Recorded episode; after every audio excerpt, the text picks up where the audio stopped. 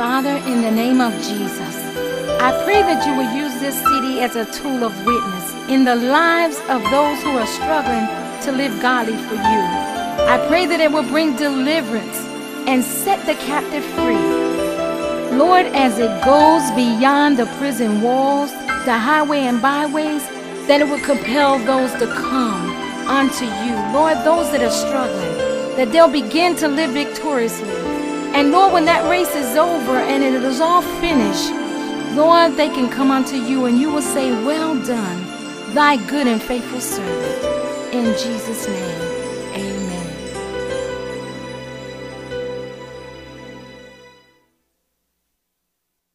If you really believe that, can I get me just some unsolicited praise? I mean, if you really believe it, if he's he's really come through you in the for you in the clutch.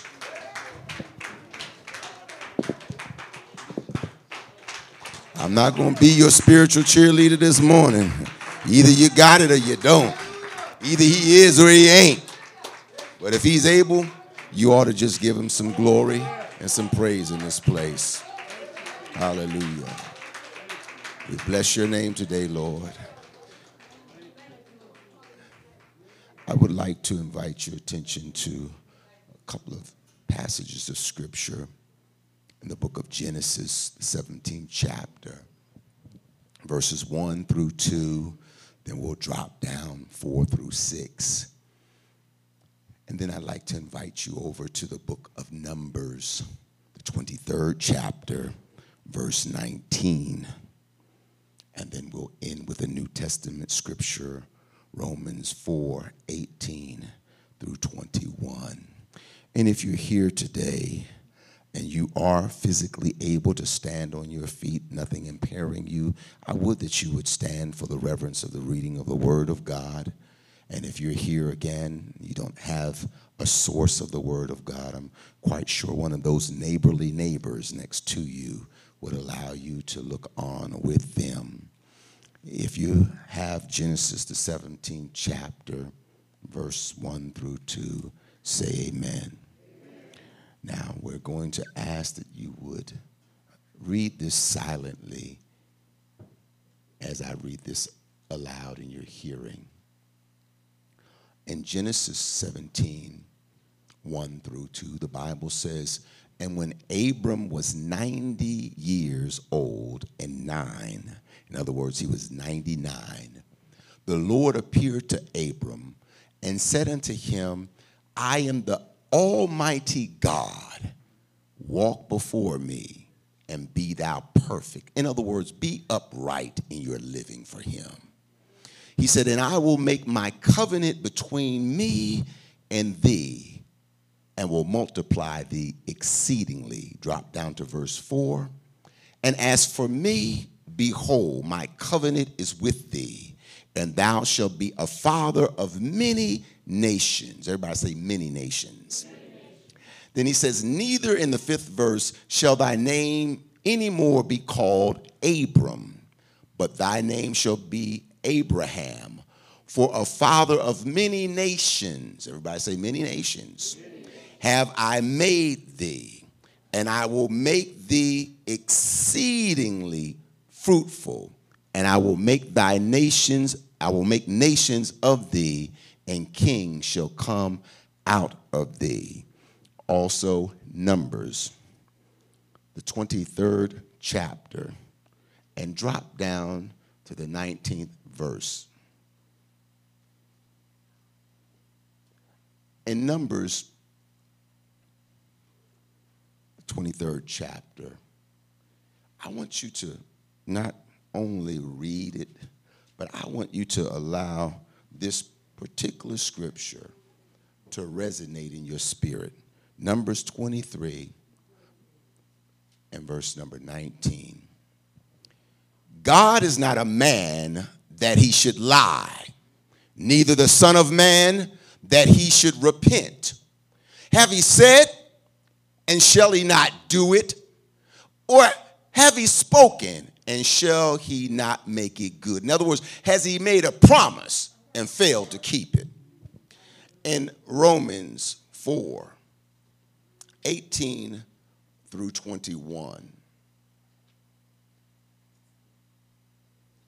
Romans four, eighteen through twenty-one.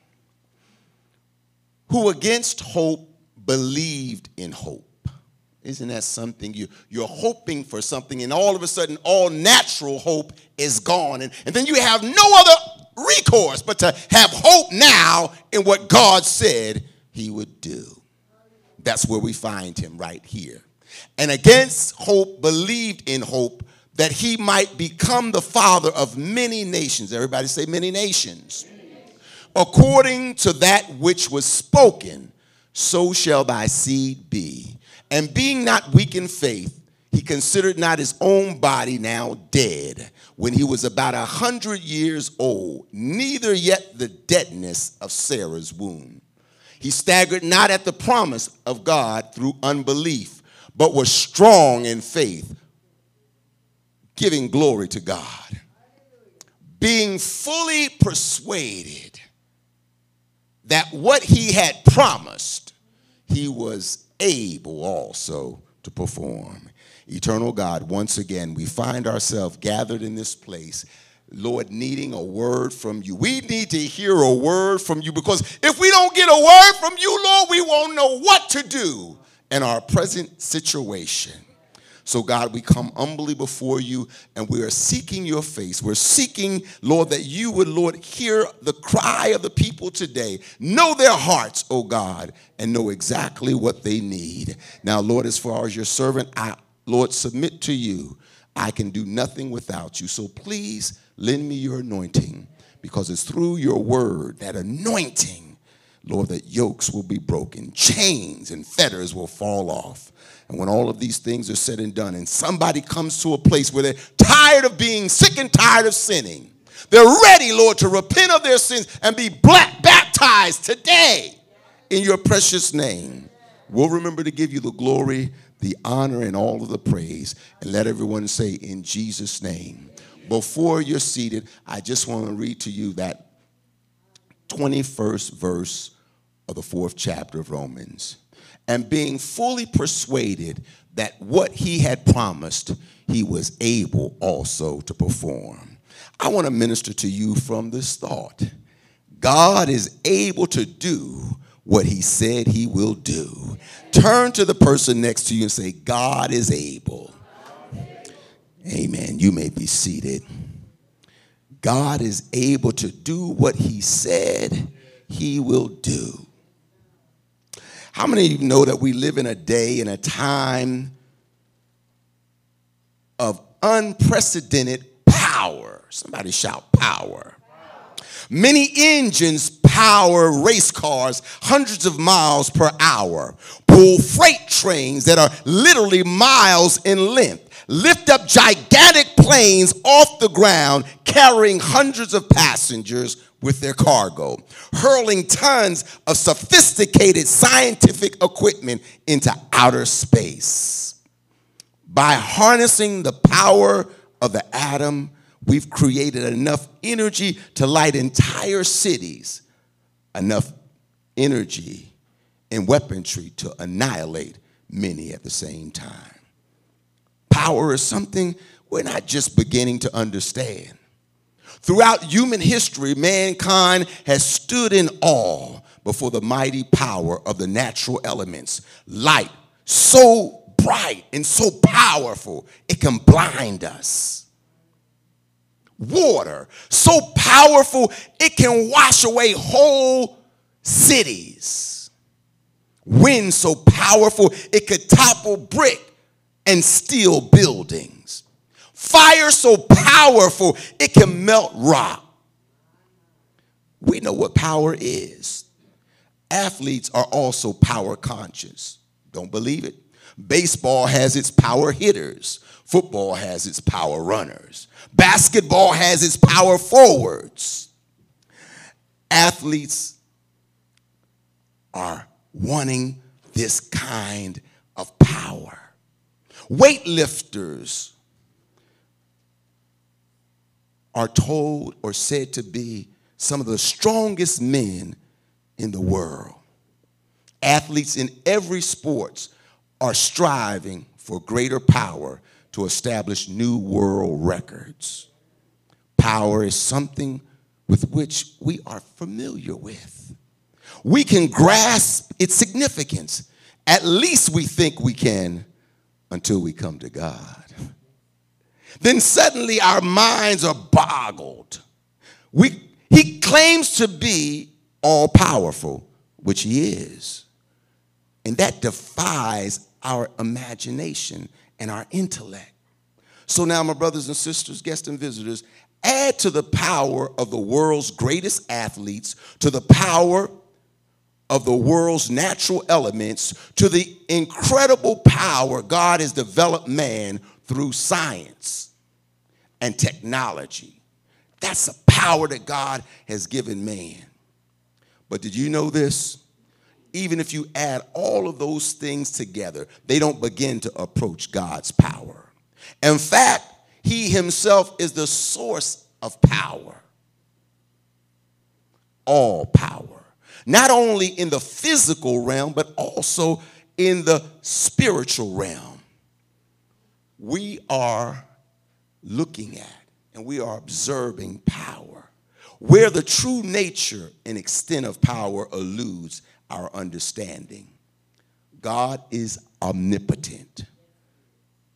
Somebody say, what does that mean? I'm glad you asked. When you say omnipotent, it means that God possesses infinite, complete, and perfect power. He can do anything he wants to do, absolutely anything. None of us can make the claim of that. Our capabilities are limited at best, but God is able to do anything he wills. We sometimes use the term power to refer to God's authority or his prerogative, if you please, to do what he pleases. But that's more accurately meaning his sovereignty. Power refers to his strength to act, his ability to perform, and that is the kind of power God's omniscience has. He's able to do anything he wants to do. One of God's names, and he reveals this name as he's talking to Abraham. So, so let's go back to the text, if you would, in Genesis, the seventeenth chapter. But, but actually, uh, there's an encounter that he has with him before then. If you were to go to Genesis, the eleventh chapter, and the last three verses, you hear what, where Abraham's father, Terah, is leaving his home country, and he's taking Abraham, Sarah, his nephew Lot, and, and they're moving out of the land. And then the Bible says he goes to a place and he dies there.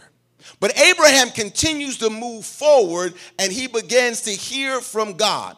I want you to know sometimes you need to understand that although you may be old, and never have encountered God, you've never had a relationship with him, God can meet you right where you are, whatever age you are. If you do and run the numbers, he's about seventy-five years old when he first hears from God in Genesis, the twelfth chapter, verses one through three. And it says, now when the Lord had said unto Abram, get thee out of thy country and from thy kindred and from your father's house unto a land that I will show thee. Somebody say he hadn't showed it to him yet. See, there's an element of faith that you have to walk in. The Bible says that we walk by faith and not by... Talk back to me now. I need you to understand that Abraham didn't know nothing about God. But all of a sudden, God begins to have this encounter with him, and he begins to tell him what I'm going to do for you. Verse number two, and I will make of thee a great nation. And I will bless thee and make thy name great, and thou shalt be a blessing. And I will bless them that bless thee, and curse him that curseth thee. And in thee shall all the families of the earth be blessed. So actually, this is the very first time where Abraham is hearing of this covenant or this promise that God has that he's given him. And then when we go over, you'll find he reaffirms this in the fifteenth chapter of Genesis. And, and sometimes God has to tell us something more than one time for us to be convinced. Anybody here know that? Anybody God had to tell you a couple of times that, hey, I'm with you. I, I told you I'll never leave you nor forsake you. I told you that I'll be that friend that sticketh closer than a brother. And he has to remind us. So he's now having his first conversation with this man in his seventies. He's seventy-five years old. But now God again begins to reiterate to him in the fifteenth chapter at the fifth verse. And he brought him forth abroad and said, look now toward heaven and tell the stars if thou be able to number them. And he said unto him, so shall thy seed be. Here he goes again. I'm letting you know you're going to be a father of many nations. It's, they're going to be so thick. Just look up at the stars. Can you count them? Then another place he says, look down at the sand. It'll be as the sands of the sea. You can't number them. And now we find where he's affirming him in the seventeenth chapter. And let's go back there. And when Abram was ninety years old and nine, the Lord appeared to Abram, and he said unto him, I am the Almighty God. Walk before me and be thou perfect. Now, the first time he encounters him is when he's seventy-five. Now it's almost he's another twenty-five years older. And God is reestablishing, reaffirming, I've got this agreement, this covenant, if you please, with you. And he says, and I will make my covenant between me and thee and will multiply thy seed. And Abram fell on his face, and God talked with him, saying, as for me, behold, my covenant is with thee, and thou shalt be a father of many nations. Neither shall thy name any more be called Abram, but thy name shall be called Abraham. Let me just pause right here. That's why when you get saved, a lot of the hood names go out the window. People might still know you by A K A, but now you're Brother Gerald. And, and it's something, like when I was just Gerald, it was one thing. But when he said, Brother Gerald, I'm telling you, I went to a whole new level. He told him, you won't be Abram anymore, but you're going to be Abraham. And there's some benefits that come with a name change. Oh, I wish I had me somebody to agree. There, there, there's some benefits that come when you have your name changed by God. And we find him now receiving this. And he says in verse number five, neither shall thy name any more be called Abram, but thy name shall be Abraham. For a father of many nations have I made thee, and I will make thee an exceedingly fruitful, and I will make nations of thee, and the king shall come out of thee. Wow, God is making him some serious promises. He's making some serious commitments to this man called Abraham now. One of God's names, he tells him here that he's able to do what he said he would do. And a name that he first revealed right here in the seventeenth chapter. So we find God, he makes Abraham a promise that he would be a father of many nations. Now, let me ask the question. How many of you know that we need, in order to be a father, we at least need to have at least one child? Up until now, Abraham has none.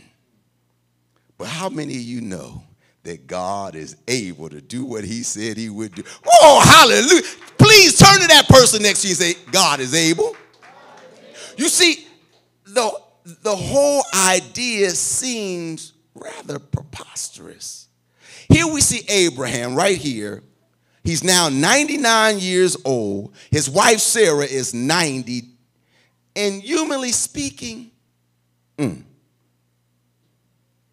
it's not even possible that that could happen. There's no possible way that they could have a son. But how many of you know that things that are impossible with man are possible with? I'm telling you, it's possible with God. God is able to do what he said he will do. He's El Shaddai. El Shaddai is God Almighty, the God who can do anything he wants to do, even if that means bring life out of a dead womb. That means giving a baby to a man and woman that are in their nineties. God can do that.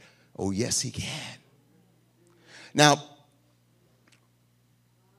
perhaps somebody here today, somebody sitting in this service, you're hearing this word, but there's something inside of you simply because you've had people disappoint you. There are people that have promised you things, and now you're disillusioned because of your experience with folk, with people who have promised you one thing and delivered to you absolutely nothing. Now you have this tendency to transform your skepticism to God as though it was him.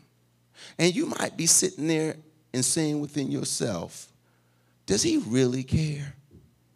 Is he really in control? Oh, yes, yes, yes, yes, my brothers and sisters. He is able to do what he said. He did something here for Abraham and Sarah. But I submit to you, God is able to do the same thing he did for Sarah and Abraham for you. God is able to do whatever he needs to do in your life and in your situation. No other being is all-powerful. No problem is all-powerful. There is only one who is all-powerful, and his name is Jesus. God is the only one that's all-powerful, and he's on your side. Somebody ought to be encouraged. You got him on your side. Only God is powerful. Only God is able. God specializes in making ways out of no way. I wish I could get me somebody right here that please help me. Have you ever had a situation? I wish I could just, boom, Moses, would you tell him? Moses would tell you, listen, when I made my exodus out of Egypt, me and the gang, a million thick, we had in front of us the Red Sea. And back of us was Pharaoh's army. And to the right and to the left were mountains all on the side of us. And what did God do? He made a way out of nowhere. Turn to somebody and say, won't he do it? I'm telling you, he will make a way out of no way. I don't care what your situation appears to be. Don't care how long you've been in it. I'm telling you, we serve a God that is able to do above, abundantly, exceedingly, all that we could even ask or think, according to the power that worketh within us. All you have to do is turn your Bible, and there are accounts after accounts of God making ways out of no way. When we find the three Hebrew boys in the fiery furnace, and I want to tell somebody, I want to speak to somebody's issues right now. You're not in this thing by yourself. Remember I said God is by your side. God is on your side. God is before you. He's after you. And how many of you know that when you are in your fiery furnace, you're not in there by yourself. According to the scriptures, when the king had them cast into the fiery furnace, he had them heated up seven times hotter than normal. The men that threw Shadrach, Meshach, and Abednego into the fiery furnace, they were burnt up. I don't know. How in the world does this happen? The people that were meaning you harm, they got taken out. And they throw you in the fire. And, and I want to tell you one thing. The Bible says this, that the fan is in his hand. So no, no matter what the fiery furnace is like, you should have the comfort and the consolation that God is in there with me. see, see, because, oh, you don't believe me? So now the king says, wait, wait a minute, wait a minute. I need you to go check out who's in the fire. And they look, and they said, King, it's four in the fire. He said, wait a minute. Didn't I tell you to throw Shadrach, Meshach, and Abednego? Who is this fourth person? They said, we looking, and it looked like the Son of God. So wherever you find yourself in the midst of your troubles, in the midst of your situation, God is there. Now, I know you say, I can't see him, and I can't feel him. Y'all just like that little boy flying the kite, and it goes so high, and after a while, it's not even visible anymore. Somebody walked by him and said, son, what you doing? He said, I'm flying a kite. He looking up. He said, I don't see no kite. He said, no, it's a kite up there. He said, how you know it's a kite up there? He said, because every now and then, I feel him tugging on me. See, every now and then, I, I hope that you feel God's moving. Oh, yes, you can. Can you feel God moving? Can you feel God's presence? And now, if you don't feel it, I'm not asking you to fake it till you can make it. I'm telling you, you need to get God back in your life so you can feel the Shekinah glory, so you can have the presence of God in your life, directing your footsteps. You've got to be able to know that you know that he's with me. I haven't said this, but it's worth reiterating. Some of y'all, y'all really don't get it. Just because you don't feel saved don't mean you ain't saved. Just because you have a bad hair day, and we know some of us have that. I don't have that problem anymore. Thank Jesus. Thank you. But some of us, we, we still have that situation. And then we determine now God is not with me because I don't feel him right now like that. I'm telling you, we got to get to a place where we know God will do just what he said he will do. Continue to flip the Bible and you'll find other accounts. But I want to close with this. I don't know what he said to you in your personal time with him. And I do pray that you all have a personal time where you get off, shut down the noise, cut off the social media, and listen to what that still small voice is saying. Some of us, we don't hear from them because we crowding them out. We just like those little kids. He's trying to talk to you and you just not trying to hear him, not trying to allow him to communicate to the issues of your heart. And you know you got some heart issues. That's why you act like you act. Because there's some deep-seated, rooted issues that you've never dealt with. I was preaching about a week ago, and I mentioned this, and, and it's worth reiterating. One of the reasons why we don't get a lot of the issues out of our life is because we don't deal with the root of the problem. We look at the fruit, which is the manifestation that comes from the root, but we don't deal with the root issue. And I promise you, if you pull up the root of any plant, you stop the growth. You kill it. You destroy it. I wish to God somebody get the revelation spiritually. I could kill some of that junk in my life if I just deal with the root, if I just pull the root up. It'll kill it. And I won't be dealing with that mess no more. I won't have that affliction anymore. I won't have that anymore in my life ruling me. Because I understand if I get to the root, it'll kill the fruit. And the fruit is the manifestation of what's going on in the root.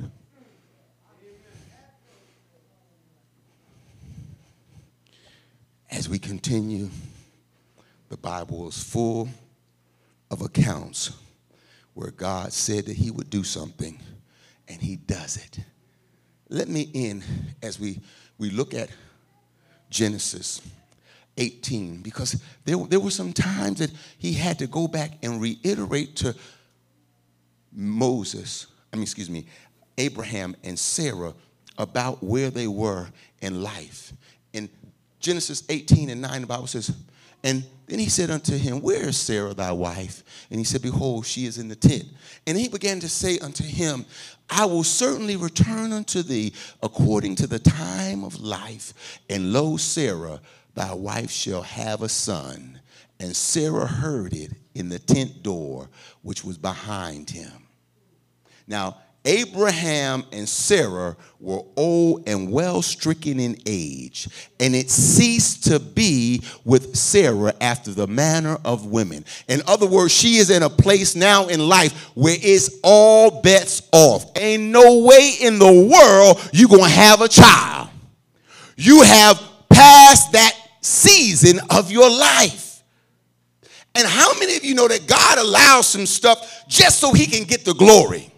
See, because if it was some of us, we would have popped a blue pill in our mouth and said, man, I still got it going on. I got it. Uh-uh, no, no, no. God waited good until she couldn't bear children anymore. That's what the scripture says. She was beyond that point. And now she can't have children. And she's in the tent and she hears God tell Abraham this. And this is for all y'all people that don't really believe that God hears you before you even say it, because it's in your heart. And she begins, the Bible says she laughed within herself. Now, you know how sometimes we chuckle within ourselves. We, we don't want nobody to hear us, so we it's down on the inside. We, we're not laughing out loud. It wasn't like, oh, man, I know he ain't say that. I know he ain't going there with me on that. No, uh-uh. She did it within herself. And then God said to Abraham, why did Sarah laugh? He says, Sarah laughed. Yeah. She said, how can I have pleasure with my husband and we produce a child? Those times are gone. And so she laughed within herself. So God questions Abraham and he said, how, how come Sarah laughed? Then he asked her. And then Sarah denied and said, oh, I, I wasn't laughing. See, some of y'all, y'all say some stuff in your heart. And God knows it. Some of you have already declared what you cannot do. But my Bible tells me I can do all things through Christ, which strengtheneth me. You see, but if you began to have that negativity in you, and you began to birth it, it births in a thought. How many of you know after you think on something, you act on it? And so you start acting like a loser. With a capital L. You start behaving like a loser. You start speaking like a loser. So, Sarah, why, why did you laugh? Oh, I, I, I didn't laugh. Oh, yeah, yes, you did. Yes, you did. And you would think that would be it. He's promised them when he first met him in the twelfth chapter. He reiterated in the fifteenth chapter. Now he's doing it again in the eighteenth chapter. But listen to this, and I'm closing. In the twenty-first chapter, this is what the Bible says.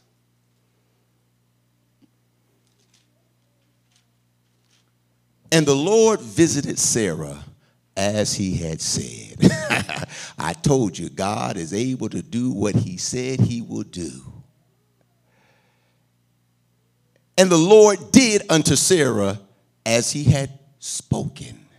See, I want somebody to understand what you speak out of your mouth changes the atmosphere. If all you do is you blankety blank blank, you change the atmosphere. If all you speak, there ain't nothing, you change The, oh, I'm talking to a spirit now. I'm telling you, you speak things into existence. This is what he said. And the Lord visited Sarah as he had said. And the Lord did unto Sarah as he had spoken. For Sarah conceived and bare Abram a son in his old age at the set time. Somebody said, well, preacher, I've been going through this for a minute now. You know, modern day vernacular. I'm here with y'all. I've been going through this. But did you ask, ever ask yourself, is it my set time? See, because they now, literally, he's one hundred years old because it takes a year to conceive, nine months. So when he said that she's going to conceive, he was ninety-nine and she was ninety. And so it took almost a whole year. But God said, don't worry. In the set time. Anybody wondering when's your set time? Let me say like Galatians nine and six. Let us not be weary in well-doing, for in due season. See, everything in God is set up in times. In seasons. And if you have been dealing with and going through something and it's been a minute, I just want you to be encouraged. God said that settles it. God can do what he said he will do. He's able. And I'm saying to you, in that set time, that's when Sarah conceived. Not a minute before, not a minute after. But in that moment in time that he already orchestrated, that this will be your set time when I'm delivering you. This will be your set time when I'm bringing you out. This will be your set time when I fill you with the Holy Ghost. It's your set time. So now, after all of the reiteration from twelve to fifteen to seventeen to eighteen, now we find in twenty. One, and the Lord visited Sarah as he had said, and the Lord did unto Sarah as he had spoken. For Sarah conceived and bare Abraham a son in his old age at the set time of which God had spoken to him. I want everybody to stand.